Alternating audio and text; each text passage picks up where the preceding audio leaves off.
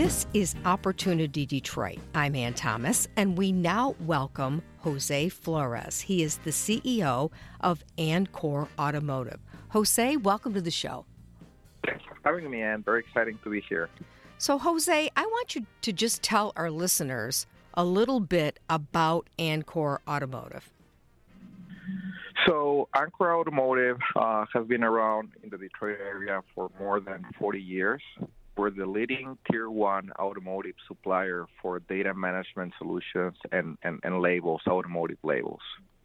And what exactly does that mean? Can you explain what data management solutions, what does it mean to the industry and to the average driver? Yeah, that's a great question. The inside joke says that nobody thinks about the automotive labels until it's too late. You're all hurry trying to build a car, and then you finish building the car, and you forget about the labels, and without the labels, you can't get or drive the car.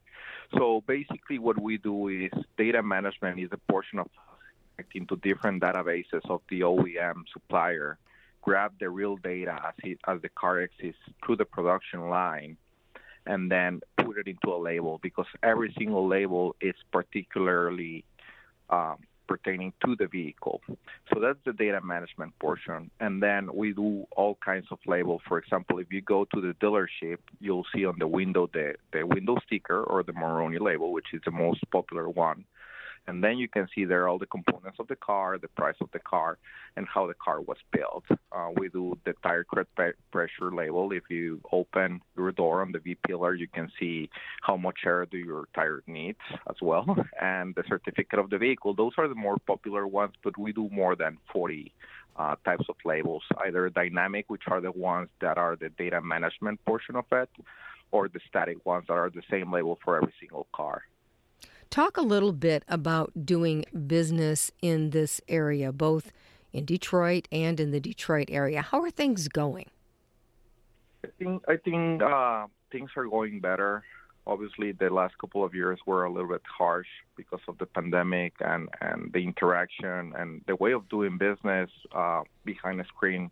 It's kind of difficult for the business development people. But Detroit has been very well with us. As I said, we have been around for 40 years. This is the city that put the world on wheels. So we do belong here in Detroit. And you also have a good relationship and an important relationship with MICHauto. Let's talk a little bit about that. Yeah, so we're part of the Detroit Regional Chamber. I'm a member of MICHauto as well. I'm also on the advocacy committee for MICHauto. So I'm part of the members of that committee that it's in charge of dealing and speaking with the lobbyists and the legislators for us to push the regulations that will help the automotive industry. So we became members of MICHauto 2 years ago, and we're very happy with it because there's a lot of networking with the fellow Tier 1s and also the OEMs. It's a great community, great environment, and it has definitely helped our business. Can you talk a little bit about the changing automotive industry and the fact that, we're moving toward electric vehicles? How will that impact Ancor Automotive? Jose Flores. So Ancor Automotive is actually trying to do different things to address that question that you mentioned. We're building an innovation hub on 511. I think that companies talk about collaboration, ideas, but in these times, that has been very difficult because of the pandemic and everything that I just mentioned. Also, on the attraction of the talent, like the new talent, the high-tech talent, traditional layouts don't foster that environment. New talent is looking for something that it's disruptive, dynamic, and flexible spaces. So we're trying to build this innovation hub that it's going to be a dynamic ecosystem with different mindsets, skill sets, and that, I think, that will accelerate the development and adoption of critical technologies that we need to know for this race towards digitalization and e-mobility, because as you said it, we're shifting towards e-mobility But I don't think people right now has the right technologies for us to master those things, right? Yes. With regard to attracting talent to Detroit and the Detroit area, I would think that all of the interesting things, amazing things going on in Detroit would be appealing to young talent. What are you seeing? I agree. People always say, like, we're trying to come back, we're coming back. People from the West says that. I necessarily don't agree with that. When people normally tell me that, I tell them, like, we're not coming back, we're back, period, right? Yes, that's a good way to put it. So I do feel that Detroit has always been a flagship city or community and trendsetter. Even from the innovators, you have Thomas Alva Edison, which created the Edison bulb. You have Henry Ford, but also on other aspects. For example, we're the biggest exporter of cultural talent in the country. And we also graduate a lot of engineers. So I think we have always been the city that disrupts and creates. And people forgot about that.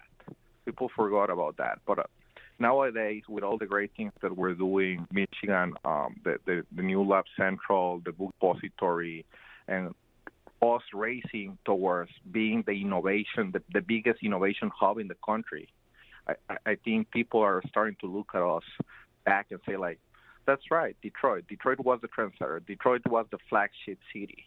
So I think all the great things that all of us are doing as a community are definitely helping to bring and retain talent back to a city. That's a really good point, Jose Flores. As the CEO of a Tier 1 supplier, what kind of advice do you have for city officials, for officials in Metro Detroit, on what they can do to attract even more talent to this area? There's two advices that I would give. One of them, it's basically the leadership style that people need to acquire or adopt nowadays. The old traditional leadership model doesn't work anymore, unfortunately. Gen Zs, millennials are looking for new types of leadership, and something that I always tell my people, for example, it's the way I measure the success of the company, it's by KPI. And by KPI, I mean key performance indicators.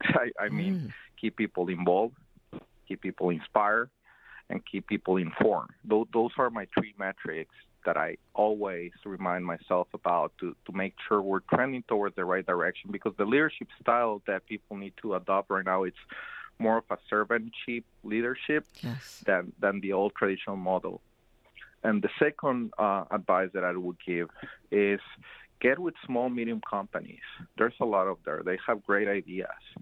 Get all of us in the same room to try to discuss the pain points and roll towards the same direction. And that's kind of what MICHauto does. MICHauto brings a lot of automotive people. We address our needs, we help each other, and we are aligned with the same vision. And I think that's very important. Right now, we want to be the next Silicon Valley. That's what people are saying. But do all of us know about that? Maybe some other people are rowing towards other direction. So being aligned and change the leadership style, that will be my two advices. What's your take on whether employees should be in the workplace or working from home? I have always liked face-to-face interaction, and every people has different styles and different needs. I'm not forcing my employees to come back to the office. Right now, we're 3 days a week, but I'm trying to bring them back to the office towards positive reinforcement. So I'm trying to build a sense of purpose for them to come to the office, enjoy working, enjoying the interaction. And that's where the Innovation Hub comes along as well. That's a co-working space that people will have fun, they'll work, they'll discuss, they'll brainstorm. I want them to come to the office. And that's the same old discussion about non-competes, for example, right? Right. I'm a non-believer of non-competes, because if you have a person or an employee held here in your office because of a paper, that doesn't work. You should let it go, honestly. Are you looking for young talent at this time? I'm sure your answer is going to be, "And I'm always looking." I'm always looking, as you just said it. It's difficult nowadays because you need to convince the talent to come and work with you. Right now, we're actually, with this innovation hub that we're opening on 511, we're increasing our organizational structure by 12%. So wow. We're looking for young innovators, software developers that want to come and change the needle and be part of this big e-mobility race. Jose Flores, CEO of Ancor Automotive, thank you so much for talking to us today and telling us a little bit about this incredible company that has been in business for 40 years. Congratulations. No, thanks, Ann. Great talking with you. It was really nice talking to you, too. You are listening to Opportunity Detroit. We'll be back right after this.